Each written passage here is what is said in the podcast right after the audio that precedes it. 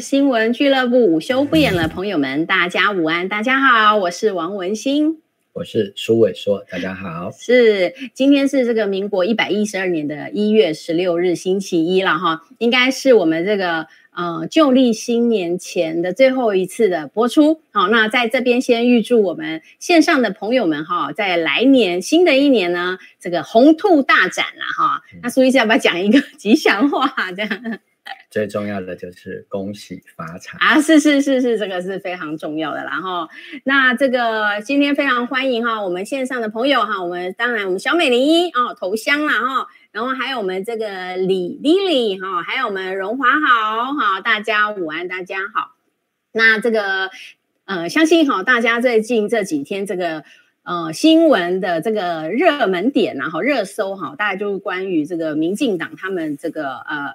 选后的一些检讨啦，还有他们的这个党主席的这个呃，从就是是不是算改选嘛？是不是？好，改选。那没有预意外的啦，哈，如一如预期的，当然就是由我们这个赖副总统，呃，赖清德哈，他是。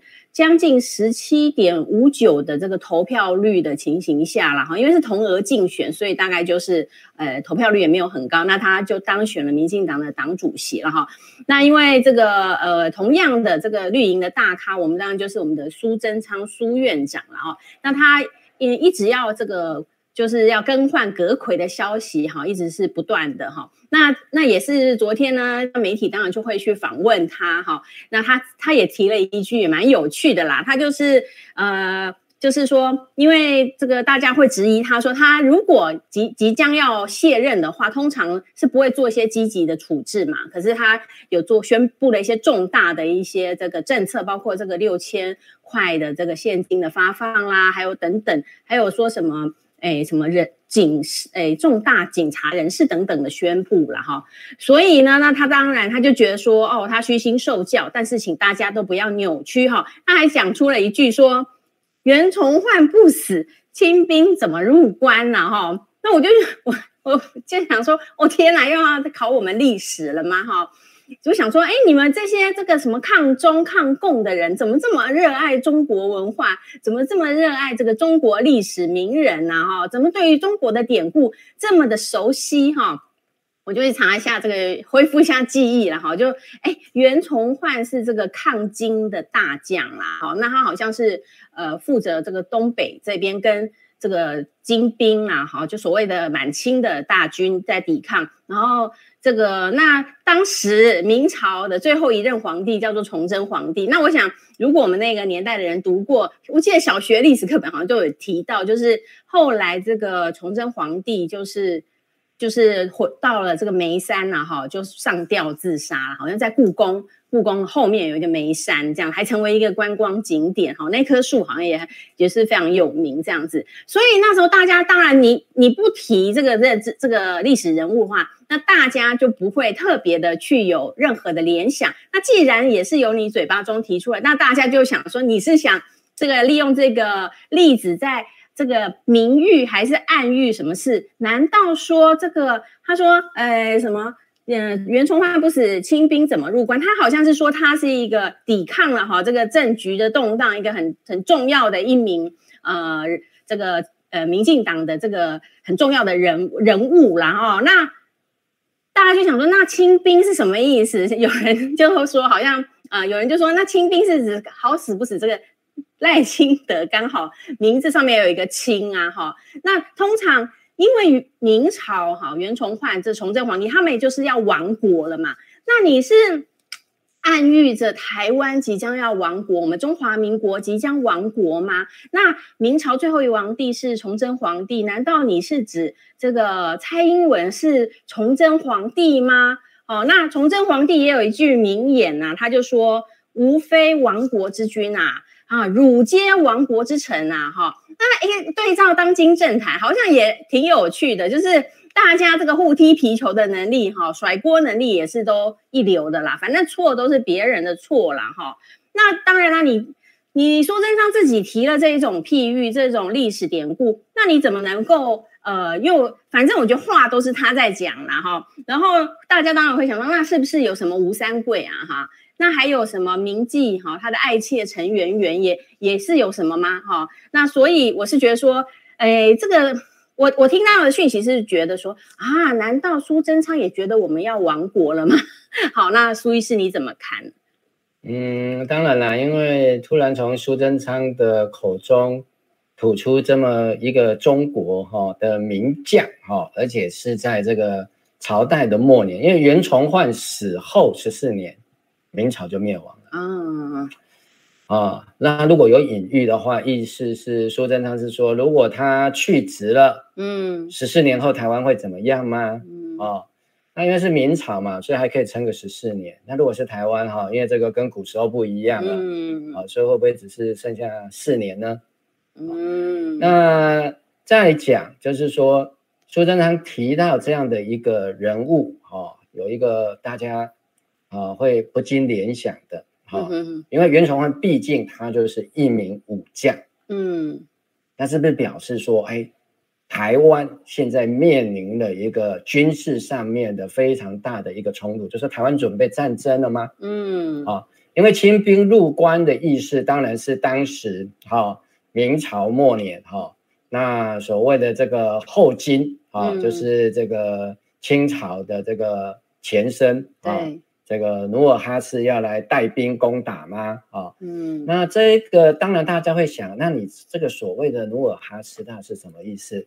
讲到赖清德，我觉得是有点牵强。哦、我想这个苏贞昌的意思大概是说啊、呃，如果不是指国民党的话，应该指的就是中国共产党。嗯，好、哦，哎，所以这个南委哈，这个。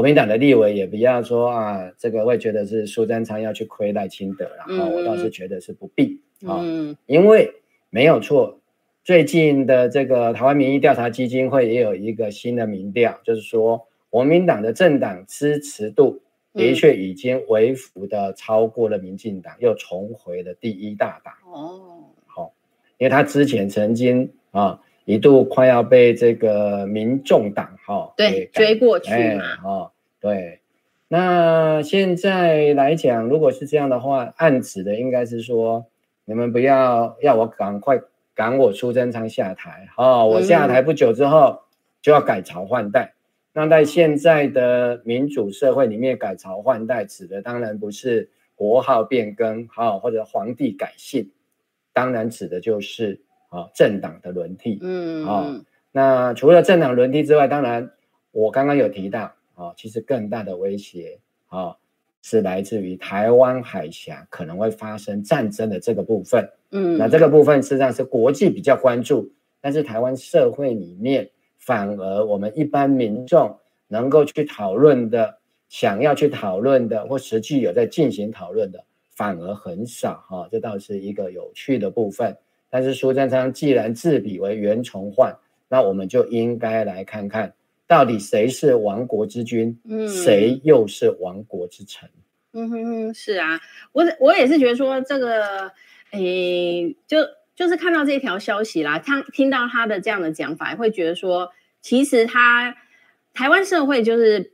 不太谈论这个战争的事情，然后也像我一些身边的友人，然后有时候呃询问他们，其实我们小老百姓其实也是真的蛮无奈的啦，哈，就是也许他们是不愿意特别去想战争的事情，或者是也被迫放弃，哈，挫折啊，因为无法改变什么。呃，没有去讨论，也就不去多想。但是我们是认为说，哈，为什么今年初我们上一集哈也特别来跟我们线上的朋友们来讨论，就是谁能阻止台海战争？也提到了所谓的台湾即将乌克兰化，也不是即将啊，就是乌克兰化，就是 ING 正在进行式嘛，哈。所以我觉得，如果这个嗯国际的形势其实是蛮严峻的哈，我们国人哈不能不对战争这件事情有一些具体的想法。啊，而且要知道说我们到底要的是什么啦，好，而不是就是把头埋在沙子里哈，假装不知道不存在。我觉得在战争还没发生之前，其实任何的努力都还是会有机会的哈。所以今天我们也是这个呃，希望跟大家来讨论了哈，只是借由这个苏贞昌，他这么巧的也在今天特别的提出了啊，明朝即将亡国哈，亡国之君啊，那台湾难道真的也要灭亡吗？这个是不是大家在潜意识里头，虽然嘴巴不怎么讲，可是你引用的时候哈，你心里哎就讲出来了，你心里想讲的那一件事情，也就是战争，即真的就是在好我们这个身旁了啦哈。那因为今天呢，也想跟大家来讨论的就是。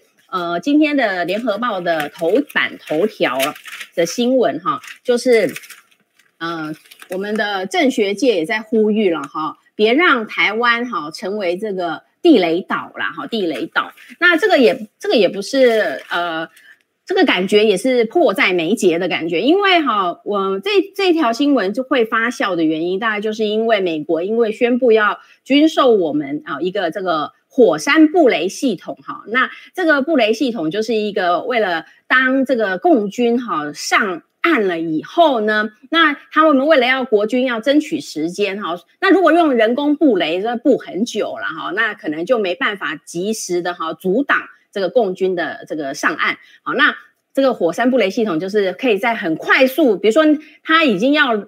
知道他要上来的这个动作的时候嘛，在这个时候还赶快去布雷都还有效了哈。那但是因为这个这个诶、布雷这件事情哈，的确是会是非常这个呃迫近在我们的日常生活当中啦。因为照在看在战争的这个层面的话，其实这些地雷啦，不管你是所谓的这个叫做诶。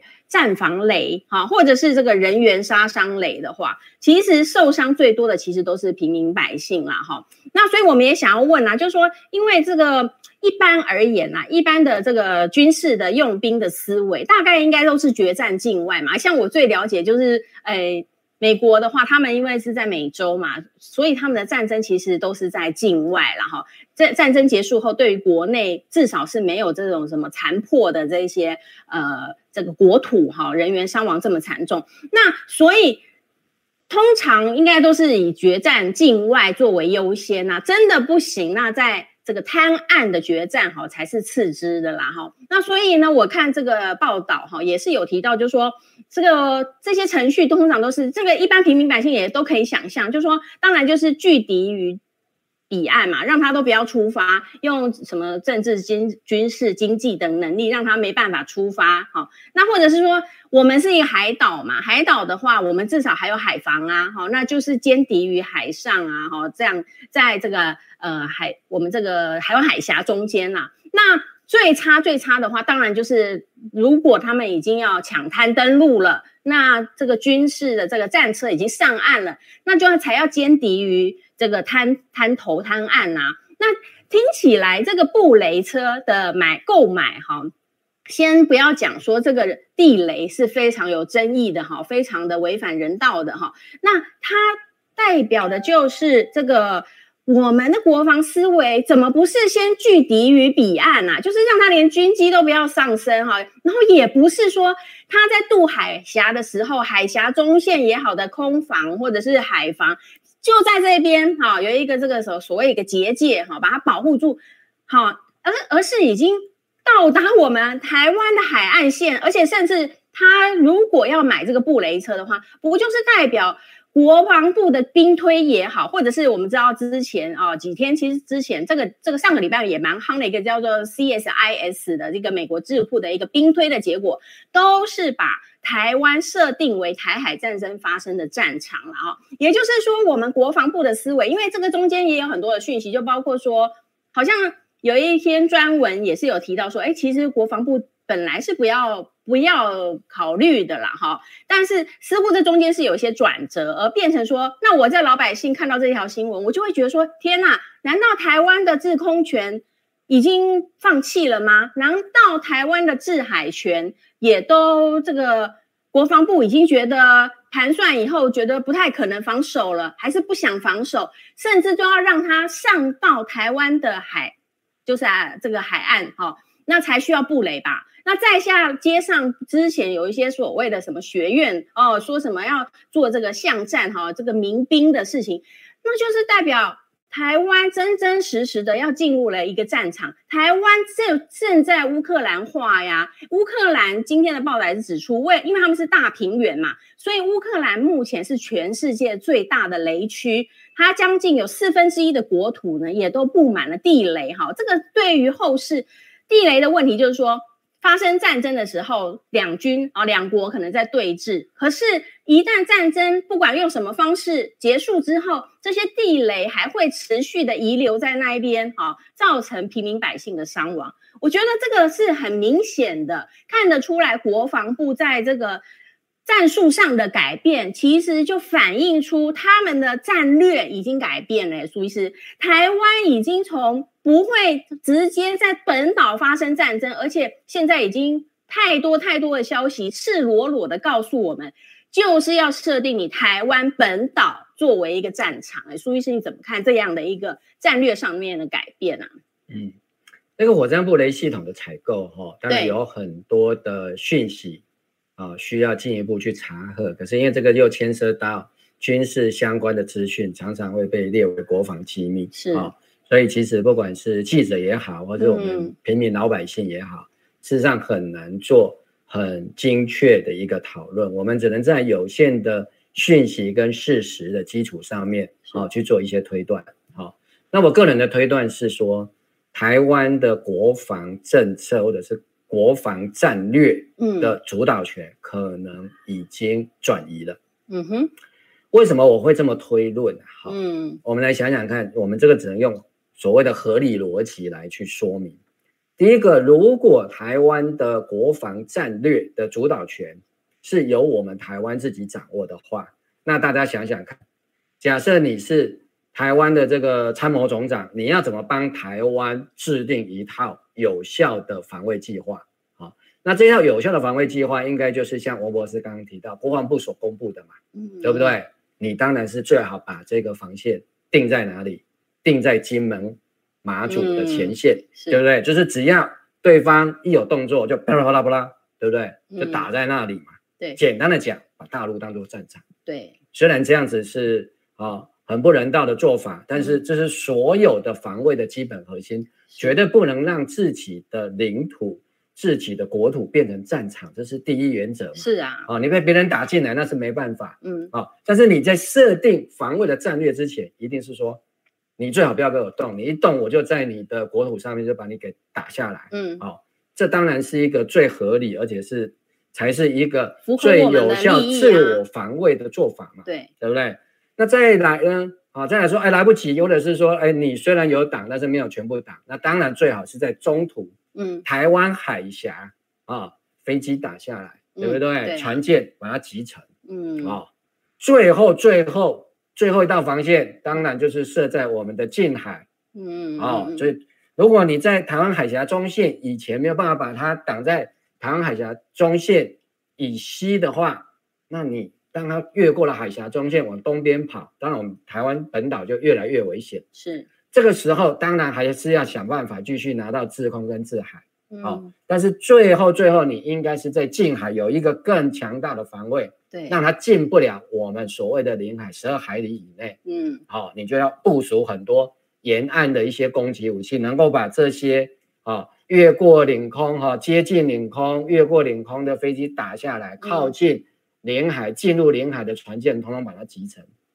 最后，最后就是所谓的歼敌于滩头。嗯，你要上岸，把它打下来。嗯嗯，就像金门一样，为什么当时金门守得住？因为它也是一个岛，解放军的坦克跟人员就在滩头，就全部被歼灭掉。嗯，如果他让他上滩头，哦，越过滩头抢滩成功，哇，那你金门岛就整个容易沦陷，变成巷战。对对，那你要打巷战要打赢，那就非常非常困难，而且伤亡会极为惨重。嗯，对不对？这从金门战役我们就知道了。哦，为什么？哦，金门可以守下来，啊、哦，就是这样的情况。好，今天把金门放大变成台湾，嗯，那当然制定出来的战略一定是这样。可是现在为什么要布雷？对呀、啊，对不对？啊、哦，你看他买几台布雷车，好、哦，要买这些布雷系统，嗯，要买十四台这个所谓的布雷车，嗯，好、哦，还有买这些战防雷，好、哦嗯，就是你布雷车当然要买那些那个丢的雷嘛，哎、地雷啊，他所谓的，嗯，好、哦，只只炸车不炸人的哈。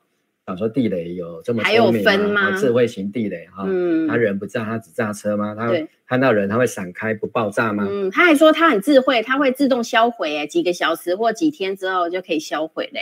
对，好啊，这个大家都已经这个很清楚嘛，嗯、因为那个东西一定是一个机械的设计嘛。是啊，电子系统也有它的一个极限啊，不然你看台湾人开车，嗯，每个都有导航系统，还有防撞系统，嗯，对不对？那难道这样有防撞系统的车子就不会吗？对不对？还是会发生车祸啊？嗯，那这里面我觉得最担心的是，难道台湾的国防战略的主导权已经不在我们台湾手上了吗？啊，就是一直以来，嗯、包括赖清德说不可以有以美论。对，什么叫以美论？怀疑美国防卫台湾的决心跟承诺。对，问题就是台美国到底有没有办法去控制跟转换？台湾的国防战略，好，那如果美国能够这么做，也这么做了，好，我们这样来看这一个火山布雷系统，我觉得那个是一个很大的震撼。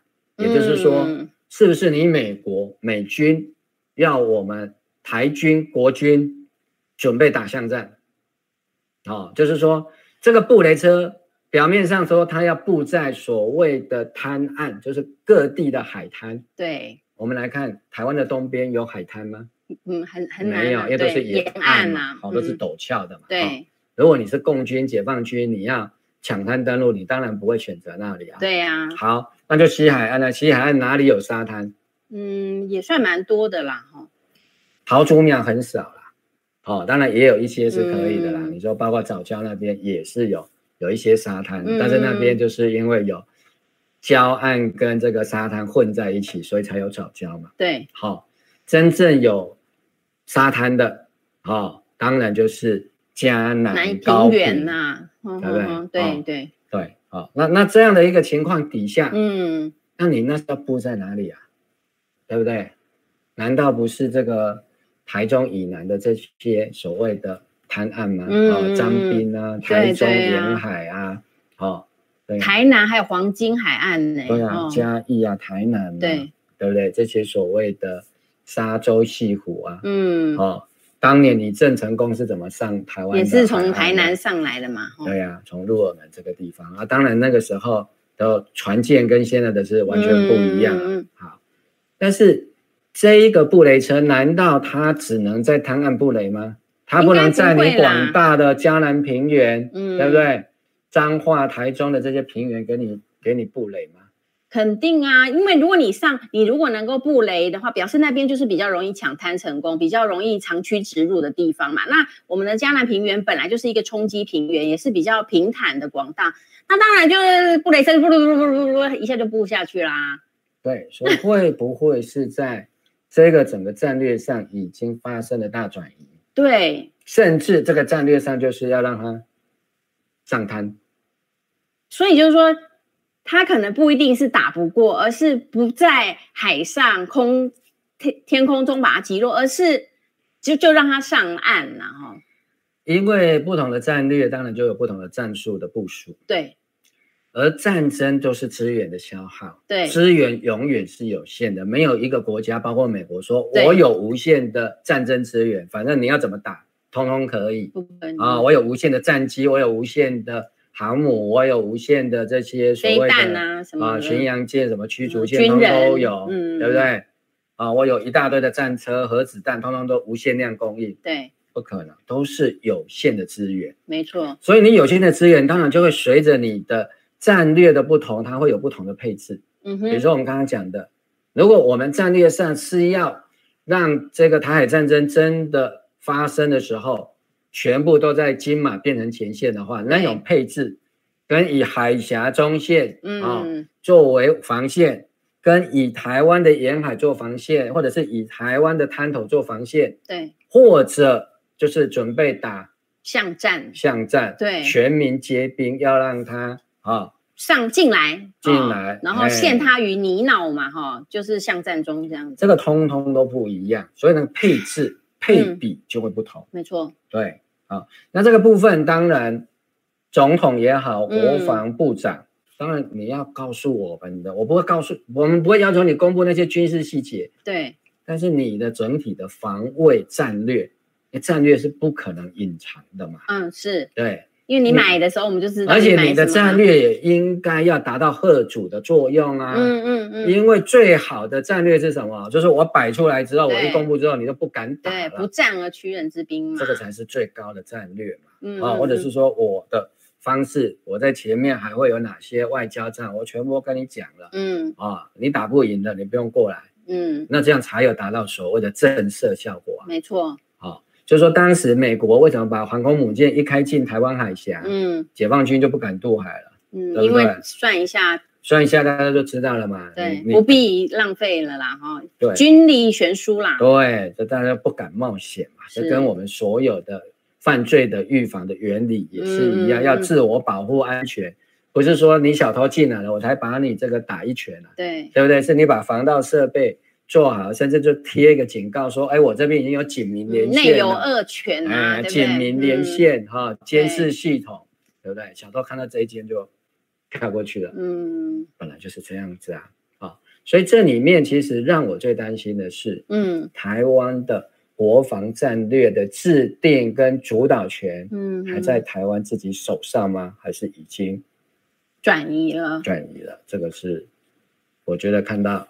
火山布雷系统的这个美国的核准哈，对，销售这个是一个我们需要最最最去担心跟最最最需要去把它弄清楚的事情。没错，因为如果说是呃是要来加强台湾的空优，或者是要加强台湾的海上，就是我们要歼敌于这个海峡中线，在在中台湾海峡就把他们解决掉的话，那我们应该不至于要优先买这个什么布雷车吧，而是应该买一些战机或者一些地对空、空对空舰队，好去，我觉得就是。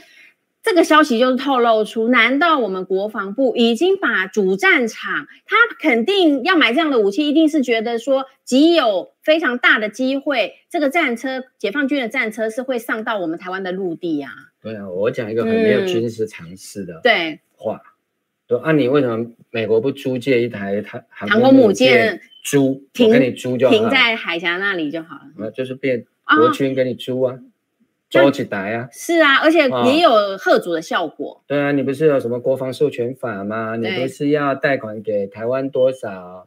一百亿嘛，是不是？哦、对啊，一百亿的美金啊，嗯、那你为什么不准我给你用、租一台啦，哎，给你借这个一百亿的美金，给你租一台美国的航母。嗯，那不是就台海和平就不用担心吗？对啊，对对对。哦，当然，我说这这没有。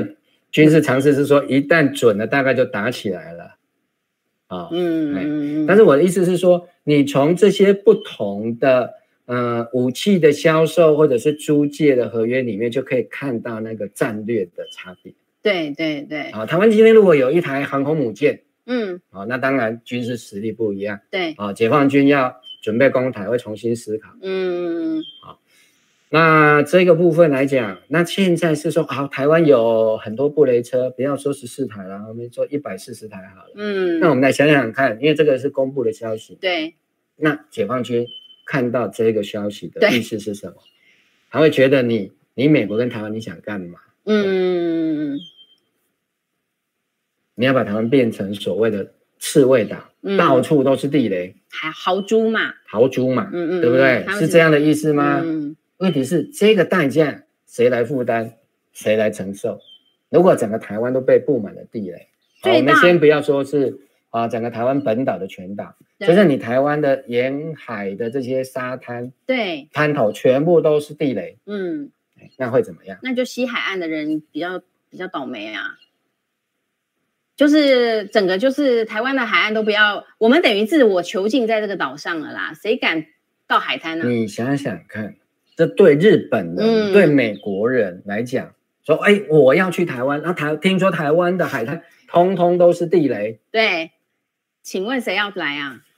金门就是这样子啊，金门他已经其实已经宣布了嘛。有一个朋友嘛，嗯、最近在跟一个朋友吃饭聊天的时候，好，他先生就是美国公民，对，美国人，好，那他提到就是说，哎，过去他先生每年都会来台湾陪他过年，嗯，过年的时候台湾的天气对美国人来讲是非常好的，对，好，但今年不来了，对，为什么？原因就是说，他说。因为你们台台湾可能会发生战争啊！对呀、啊，谁知道什么时候会发生战争？因为对美国的一般人来讲，嗯，台湾现在是随时可能成为战争目标的地方。没错，嗯，对，就成为军事攻击的标的的地方。对对，其实外国人都还蛮清楚的，只有台湾人不知道是刻意的不去谈论，还是逃避，还是因为真的很挫折，也不想谈了。对，但是在外国的人的眼中，不管是各种像去年的十月啊，像法国的主流杂志叫做《La Point》嘛，观点，呃，这这个《La Point》然后这是重点杂周刊呐、啊，它其实就是报道台湾极可能发生台海战争嘛，哈，那第一个被攻击的城市就是高雄啊。其实是因为很简单了嘛，嗯、因为你 CSIS 的编推不是也是说，对呀、啊，最近的你的能源啊，基础建设会完全消灭殆尽。那大家想想看嘛，嗯、台湾的能源跟基础建设最密集的地方在哪里？就是在我们中南部啊。你看高雄前镇小港、嗯、有多少的炼油厂啊、嗯、发电厂啊、除、嗯、油槽啊、化学工厂啊、化学工厂、啊。而且你看军事设施，我们有军港，有海港。对不对？哦，那你不要说空港，对，所以整个军用设施跟民生设施在中南部也是蛮好作为选定的目标嘛。冈山，嗯，有空军，对，有海，海军，对，就是这样、啊。然后有炼油厂，又有除气槽，因为我们最近呢，我们这边小港又要即将规划四呃六座的天然气的除气槽了。这个除气槽就是这个外观都是非常明显，它的抗震效果都没有核电厂那么好。那到底啊，我们是认为战争的因素也不应该让台湾的高雄再设置再多的这个除气槽了吧？是啊，所以从这里就可以看到，战争对于台湾来讲已经是一个具体而真实的状况了。哦，不是只是说以前说历史课本读一读，好。二次大战啊，因为从二次大战结束以后，台湾的本岛嗯，已经没有再经历过战争了。没错，嗯嗯嗯。啊，在此之前，因为这个日本还没有投降之前，美军盟军是空袭过台湾的，因为那时候台湾算是日本的殖民地。嗯。那但是二战结束后，日本也投降了，对不对？啊。那台湾本岛就没有再经历战争，只有金门啊，还有八二三炮战。但是金门在八二三炮战之后，基本上也没有这些啊两岸的啊军事的实际的行动的这个对峙，或者是发生互相的攻击了。是啊，就是说战争离台湾哈，包括金门在内，已经非常非常远了。可是现在却一步一步的迫近啊。台湾现在是台风越来越少了，对，啊、哦，越来越远了，台风都都到到日本去了，对，但是战争却越来越近了。对，没错，所以这个我们过去哦，都是大概都是听父执辈啦，他们提到台湾有发生战争，其实真的从我们刚刚苏医师提到的这个有人的案例里头，就可以听得到他的先生因为是美籍的、哦，对，美国人嘛，他们可是很清楚啊、哦，这个时机点是。可能来台湾真的是有这么样的一个风险存在，再加上说，我真的也很惊讶，说怎么会把我们的主要的战力的，我们购买的那些军，就是军售案购买的东西，竟然是已经是设定在这个啊台湾本岛上面可以来使用，那那是不是表示说，我们的国防部真的也觉得哈，又就是要让它上来了啦哈，就是说不管是挡不挡得住啊，主观的还是客观的。上来的风险就是很高了，所以才需要布这些雷呀、啊，哦。但是这个就是让我们觉得说，其实我们应该要更清楚，我们不能够在呃假装没这件事情哈。如我们到底要走下一步要怎么样？是要要打要战哈，或要打到什么程度？其实我们台湾人自己，我们现在是住在这里的，受可能未来的啊、战争的受害者，我们自己总是要知道我们的底线到底在哪里呀？好、像比如说美国，他就很清楚，他们他们美国可不是绝对不用地雷的哦，啊、他们是他们也有很明确，他们美国是绝对不会布雷在自己的家园，这个你是会要有一个呃原则或者是一个把关，你的底线是什么？那现在看起来就是台湾本岛已经要布雷了，那未来的。因见不远嘛，因为金门我们就看过，它即使已经除雷了二十年，到现在还是陆陆续续的发现很多的未爆弹呐，哈，这个真的是会祸延子孙呐，哈。那还有一个就是最近也是蛮夯的，因为可能就是呃，我们这个呃，民进党的赖清德主席之前呃，这个礼上个礼拜也有提到，就是所谓的就是呃，有提醒大家了哈，就是不要。呃，有这种散布这种疑美论啊，哈，怀疑美国的要保卫台湾的这种决心的这种言论啊，哈，他是说到，呃，台湾会因此很危险啊，哈。那其实哈，这个，诶，这个就是说，所谓的这个，呃，怀疑美国的部分，就是当然有一部个部分就是说，诶，其实在在之前就有很多，就是所谓的，就美国的学界或政界对于要不要保保护好。台湾，或者是要放弃台湾，哈，其实是争论不休的啦，哈。那其实我们在这边也可以跟大家再分享一个，就是就是所谓的这个弃台论啦，哈，弃台论，他他写说 say goodbye to Taiwan，哈，就是弃台论，其实是在呃二零一零年左右，就是美国的学政界他们所提出来的一个。呃，一个观点了哈，主要是说他们认为啊，这个共产中国呢，他们目前正在壮大之中，好，那未来呢，它会在亚洲呢成为跟美国对抗的一个这个呃一个强权了哈，就是所以呢，呃，基于美国自己的国家利益的最大化，那有些学界或政界的人就呼吁美国政府呢，应该要放弃对台湾的承诺了哈，那这样子的话，哈，就这样子的言论啊。大概就是被通称为说叫做弃台论，然后那其实这个诶就是弃台论，呃，其实我们是觉得说，因为嗯有一个背景就是说。中共因为他们在这个国土上面有一个非常终极的这个目标，就是他们是不允许这个国土有分裂嘛，所以就是台湾是中国领土的一个部分，然后所以对于中国而言，然后台湾它是中国的核心利益，哈，它会为了啊要维持国土的完整，不惜好牺牲代价，好来保全他们国土的完整，但是那。对于美国的国家利益而言呢，台湾只是美国的一个既得利益而已，并不是台呃美国的核心利益了哈，所以这个也所以也是也许因为是这样子的话，那呃既然一个是呃既得利益，一个是核心利益嘛，哈，那既得利益是可以做调整的啦。哈，那这个也是就是呃弃台论的里头会谈到的一些观点了哈。那其实我是觉得说，在现在目前哈。因为呃，这一两年这个中美对峙的这个局势哈有上升呐哈，这个弃台论的观点并没有那么的主流啊，其实它一直都是有争议的啦哈。但是我也是觉得说，其实弃台论哈，真的也没有说就呃被放弃。就是被这个理论并没有被摒弃掉了哈，甚至我也会觉得说弃台论这样的观点，其实跟目前中美博弈的情形下，美国实质上所考虑的部分似乎也不矛盾的耶。哎，不晓得苏医师你怎么看？最早提出弃台论的当然不是美国，嗯嗯是大清国啊、哦，对对对，啊，大清国在甲午战争啊，他建造的现代海军当时称为水师。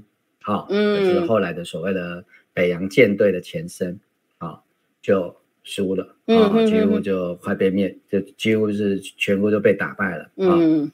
哦，那当然后来就要重建嘛，哈、哦，那当时呢，日本提出来的这个合约的条件，好、哦，要要和可以啊，不然我们继续打，啊、因为反正已经都被我打败了，我可以继续打，好、哦，那那继续打，可能中国 可能就完蛋了，当时叫大清嘛，嗯、嗯。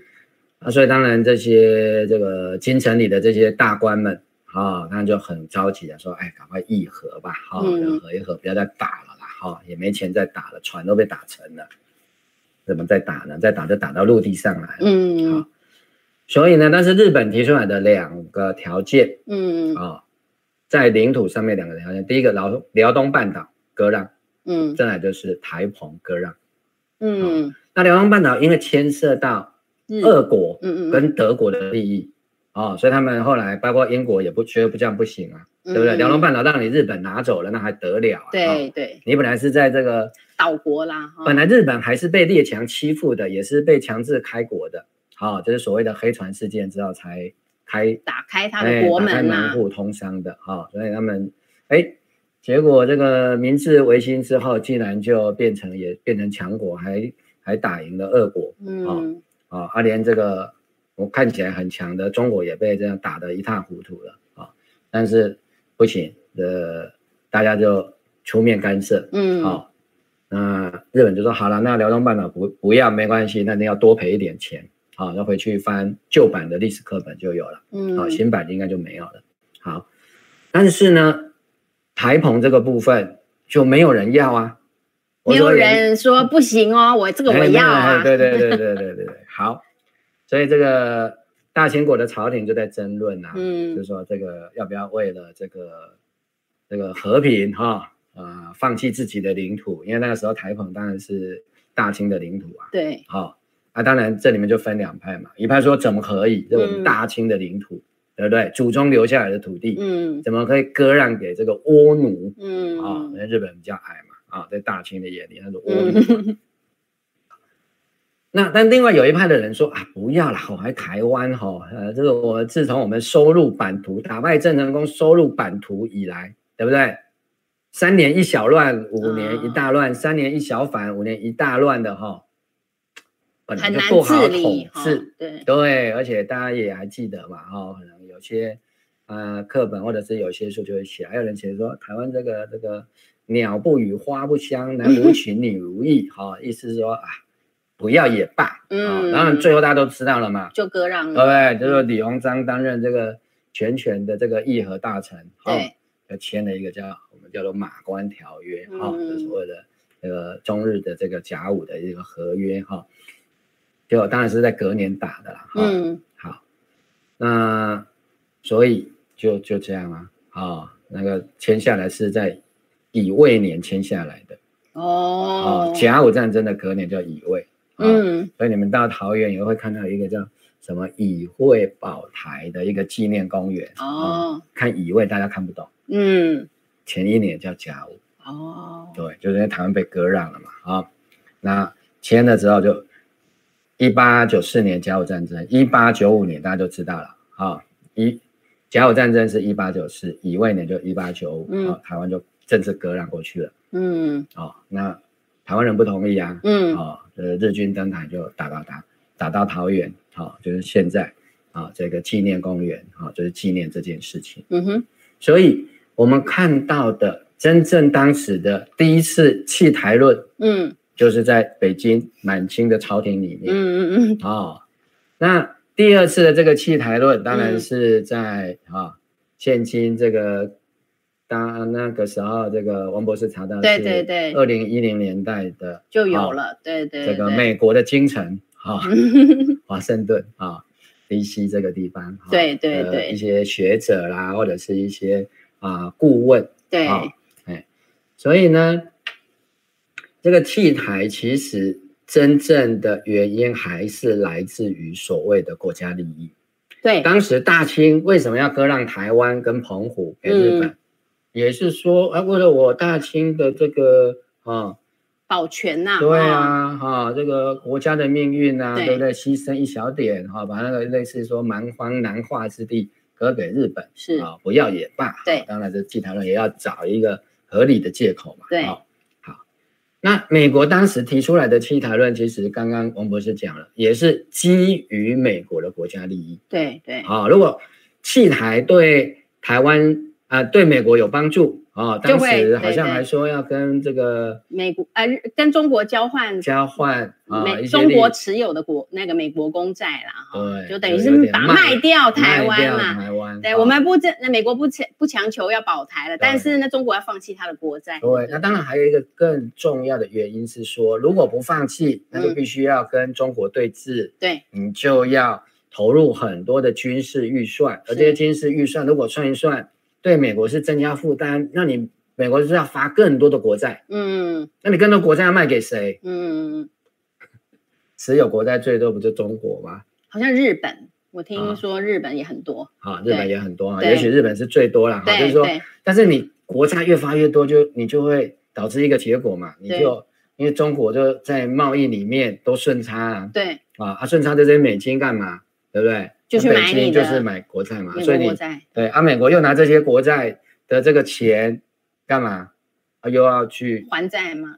哎，做那个军事扩张啊，对不对？因为解放军所谓共产中国越来越大，那你美国如果要去遏制中国的话，对，你不就是要搞更多的军火，造更多的航母，对不对？或者是在这个所谓的第一岛链啊，建更多的军事基地嘛，然后到处巡航啊。好，跟人家军事同盟啊，而、啊、这个军事同盟很多都是美国要去负担军费的、啊，嗯嗯，包括现在北约就是这样子，大家都不想要把钱投在军事上面嘛，因为投在军事上面的钱通常都不太能回收嘛，嗯嗯嗯，所以这一个情况，当时哈，这二零一零年代的这些哈这一派的弃台论的人，他们是觉得这样对美国是不利的，对，当然后来美国是啊在战略上没有选择弃台，对。而是走所谓的重返亚洲，嗯，重返亚洲就是说，在整个亚洲这个地方，包括在韩国、日本、台湾啊、菲律宾这个第一岛链所在啊，就投资更多，嗯啊，包括你关岛、夏威夷的这些啊军事的力量，就是要继续的去遏制、围堵解放军，就是所谓的共产中国，嗯，啊，那当然包括整个美国的全球战略，当然也都。啊，开始去做调整，好，那美中之间，啊，就从过去的某种好合作关系、战略伙伴的关系，啊，变成是竞争关系，乃至于冲突，哦，过了十年之后，我们就看到美中之间的冲突越来越大，嗯，甚至人家还提出了这个修昔底德陷阱，哈，就很担心中美之间爆发战争，没错，而中美之间如果爆发战争的话。第一个冲突点就是台湾海峡，那战场就在台湾，对哦，所以对于理解战争、讨论战争、防止战争，对台湾人来讲，是我们不得不做的功课。对，因为这个战场就会直接的发生在我们生活的区域，然后我觉得过去战争真的也许真的很遥远，哈，那像金门的时候也是离我们非常远啊，哈，但是现在就确确实实。已经在实际的越来越靠近我们生活的区域了啦，哈，尤其我们高雄哈，甚至也被点名成为被攻击的第一个城市嘛。那所以是你刚好有提到，就是说有个穿越剧是吗？要要要讲吗？可以啊，就是我们刚刚已经先讲到弃台论，我们已经穿越到那个甲午战争了嘛。对对对。哦，那苏贞昌就穿越的更远了。好，就我们一开头讲的，他已经穿越到。明末清初，明朝末年、清朝初年的啊袁崇焕，对对对。啊，那当然我也跟王博士一样看了袁崇焕的一些相关的资料，就觉得哇，这里面还真的是蛮复杂的，嗯啊，就是有点像这个当年秦桧跟岳飞的关系里面，其实不同观点的历史学家哈，而会做出啊不同的解释啊，因为袁崇焕。他事实上基本上算是一个有在史学上了哈，就是历史的学术上面是有争议的一个人物啊。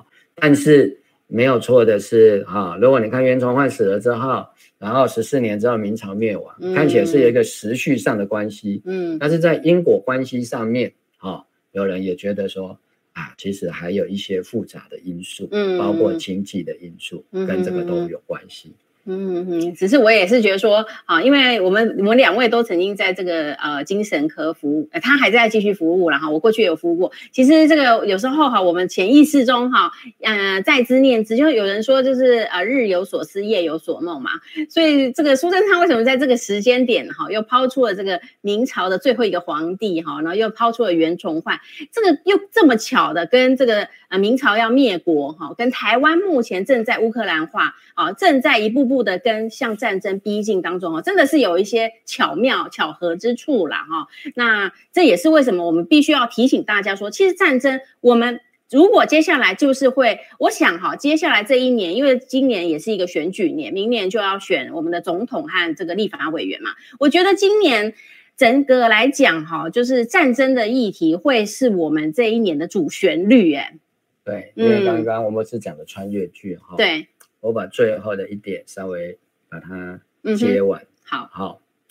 当时这个我们刚刚讲弃台论，最早实际上是在满清的朝廷里面讨论的。对，好啊，那个时候知道要被割让的时候，嗯、其实台湾的这些官吏跟士绅是非常愤慨、生气，对，怎么可以这样？对对啊，当然念台湾史的，现在新版的应该都有念到台湾民主国。嗯，好啊，台湾民主国里面相当多的资料就在讲这个。嗯，好，大家也知道台湾民主国的国旗哦，民主国是有国旗的哦。亚洲第一个民主共和国其实不是中华民国。是台湾民主国，哦，更早，对。对，啊、嗯，因为它是有总统的。啊、哦，台湾大总统是。台湾民主国的总统叫做唐景松，哎，对，有哎，听有读过，他应该是最后一任的台湾巡抚吧？哦，好，嗯、那当然，因为这个。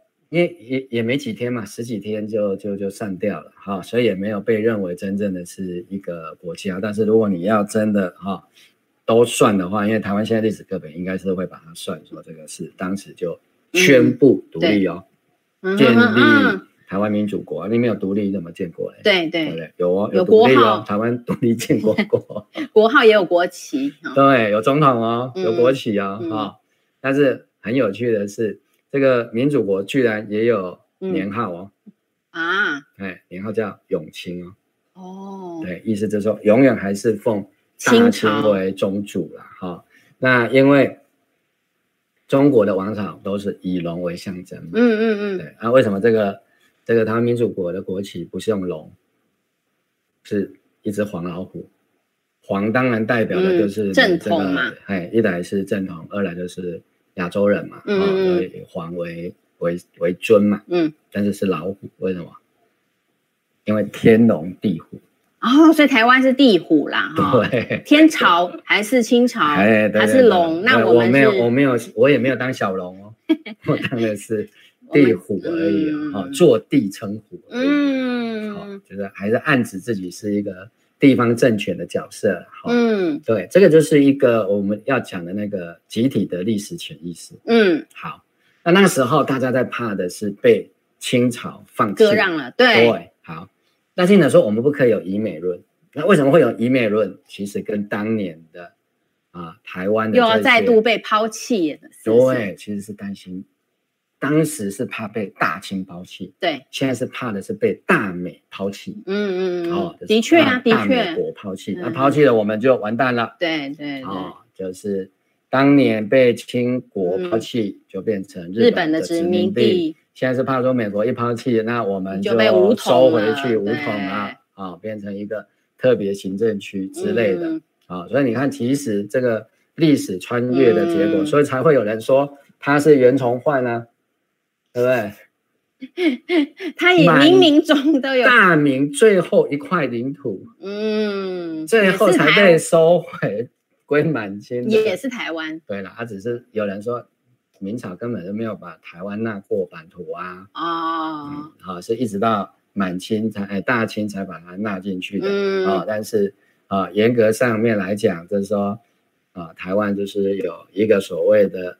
明朝的政权就是郑成功的这个东宁王府嘛，嗯、哦，对，嗯哼哼，是是，嗯，所以就是说，呃，就是战争已经离我们真的是越来越近了哈。那提到战争的话，当然我们也会希望去从历史的这个呃一些资料里头来了解一下战争到底会对我们有什么影响。那我们好，不管是人民也好，或者是一个政权也好，要。怎么样来因应即将发生的战争？那提到战争的话，那当然我们也不得不去查了一些呃关于战争的理论啦。好，那在属于战争在东西两边的哲学不同啦，哈，说呃名家也就不同。那在我们知道，在东方的话，就是呃孙武的《孙子兵法》哈，是呃讨论战争哈。其实我想整个呃西方人也是非常的想呃，也有很多人在研究《孙子兵法》。那在西方的这个军事哲学里头，哈，军事的这种策略里头呢，就会不得不提到这个，诶，叫做诶克劳塞维兹啦，哈，他是一个克劳塞维兹，他是那个所谓德国的前身叫普鲁士啦，哈，普鲁士的一个将军啦，哈。那因为他那时候也是。呃，观察了这个战争，他他就在他分析战争了哈，然后就写了一个叫做《战争论》。好，那我也稍微初读了一下他的这个第一一章和第二章。其实呢，呃，我觉得也是有一些启发的了哈。那也最后的一点时间，也跟我们线上的朋友来分享一下，就是那其实你去查啊、呃《战争论》的时候，其实博客来书店他就把它呃也是总结了，然后就会放在下面的介绍。其实它是上下两册啦，哈，那那上册里头就讲到，他说，呃，为了让使敌人服从我们的意志，哈，战争是最残酷的方法，那流血是它的代价，哈，那这个部分我我觉得听到这里也是，因为其实要让敌人服从我们的意志，其实有很多的方法和手段的，哈，那。呃，包括比如说和平谈判啦，这个什么斡旋，什么什么外交、经济的方法，但是战争的确真的就是最残忍的、最残酷的一个手段。那他所付出的就是人命的代价了哈。所以这个是在台湾的我们即将要面临战争，当然我们都不希望战争发生，但是我们要知道，一旦战争发生，就是血肉模糊啊，那就是骨肉分离。好，那像我们这些平民百姓，根本是跑不掉的人哈。我们我也可以体会，很多的朋友就是也不会特别去想，因为我们就是跑不掉。但是我我觉得我们应该还是要呃清醒，好知道了哈。那我觉得他在第一章头有提到一个我自己觉得蛮受用的，就是说哈，他说其实战争哈并不是主要的目标，哈，所有的这个战争的发生的目标，其实它的背后其实都是政治的目的啦，就是战争其实是政治的一个延伸。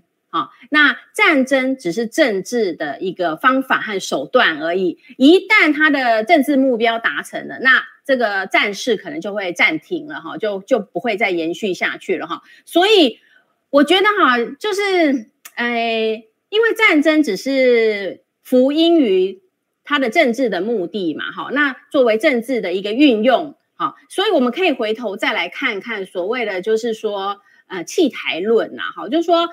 美国到底要不要放弃台湾？其实，呃，也是看他的政治目的啦，哈。那而且就是说，台湾的国防部过去我也看到报道，也是说，啊，国防部其实都没有要把台湾布雷、本岛布雷作为他们一个战略或者战术的哦一个方法啦，哈。那就表示他的战略上面就是。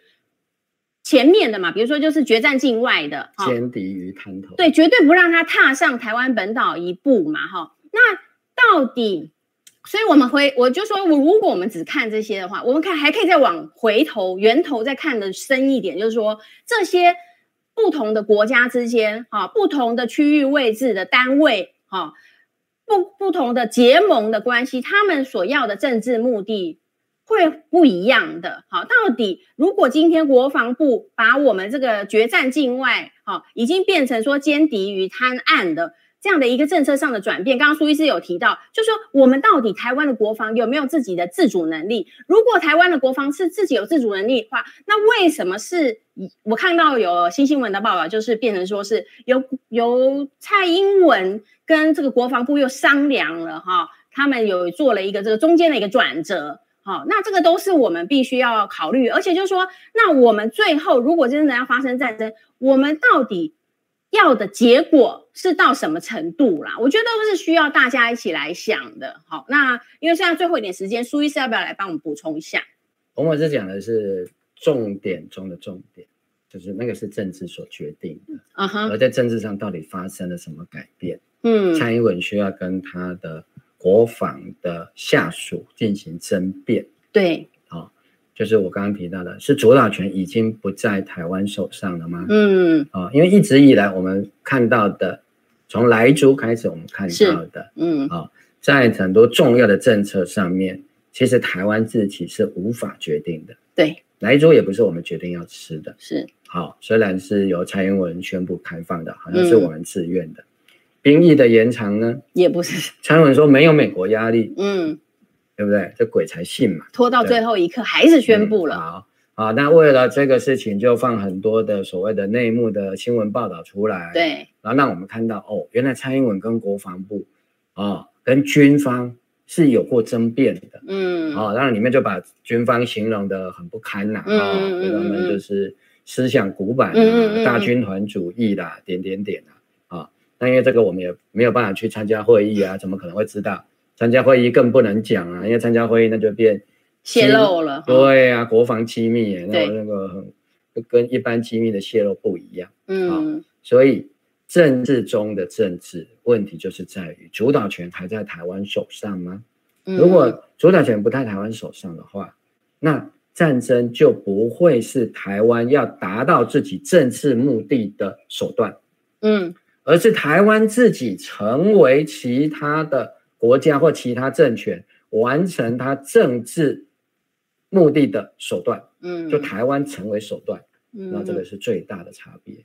嗯，如果今天台湾人是为了台湾而战，对，哦，对，那战死当然是一种光荣，嗯。如果今天的台湾不是为了自己的利益而战，只是别的别的政权啊，中美之霸之间的一种。本来要丢掉的棋子，结果把它拿来做废物利用，对，变成一颗地雷，对，哦，所以这个布雷我觉得就意义很大，因为要把台湾变成一颗地雷，嗯，那你要让谁踩到呢？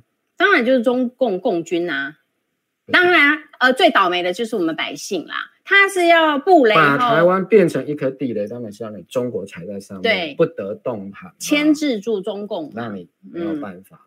嗯所以我的意义上就是讲，今天就是这样，要让台湾成为一颗地雷，是要谁来踩？嗯，不是你美国来踩啊？哪个踩不到？对呀、啊，嗯，好，就是让中国台湾成为地雷，让你中国踩住。嗯，那、啊、如果是这样的话，台湾就太悲惨了。对，成为棋子就罢了，今天居然要成为一颗地雷。对，你要知道地雷最后的作用是什么？就血肉模糊嘛，爆掉。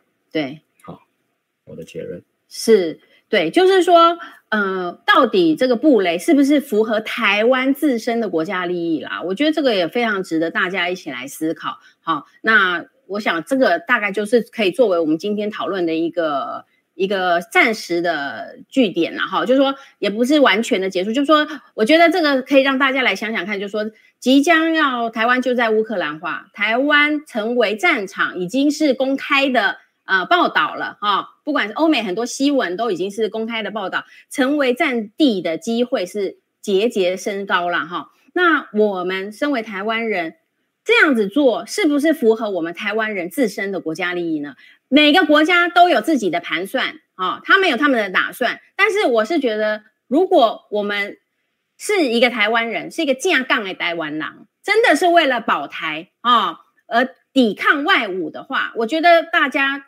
摊开来讲，心知肚明，我们也愿意为台湾牺牲。但是最怕就是就是讲的是表面上的，但是实际上台湾真的只是别人的国家利益之下作为牺牲搭配使用，而最后的结果对台湾人一点好处都没有。那这个就我们就不值得这样的牺牲，我们的孩子也不值得这样子的牺牲啊！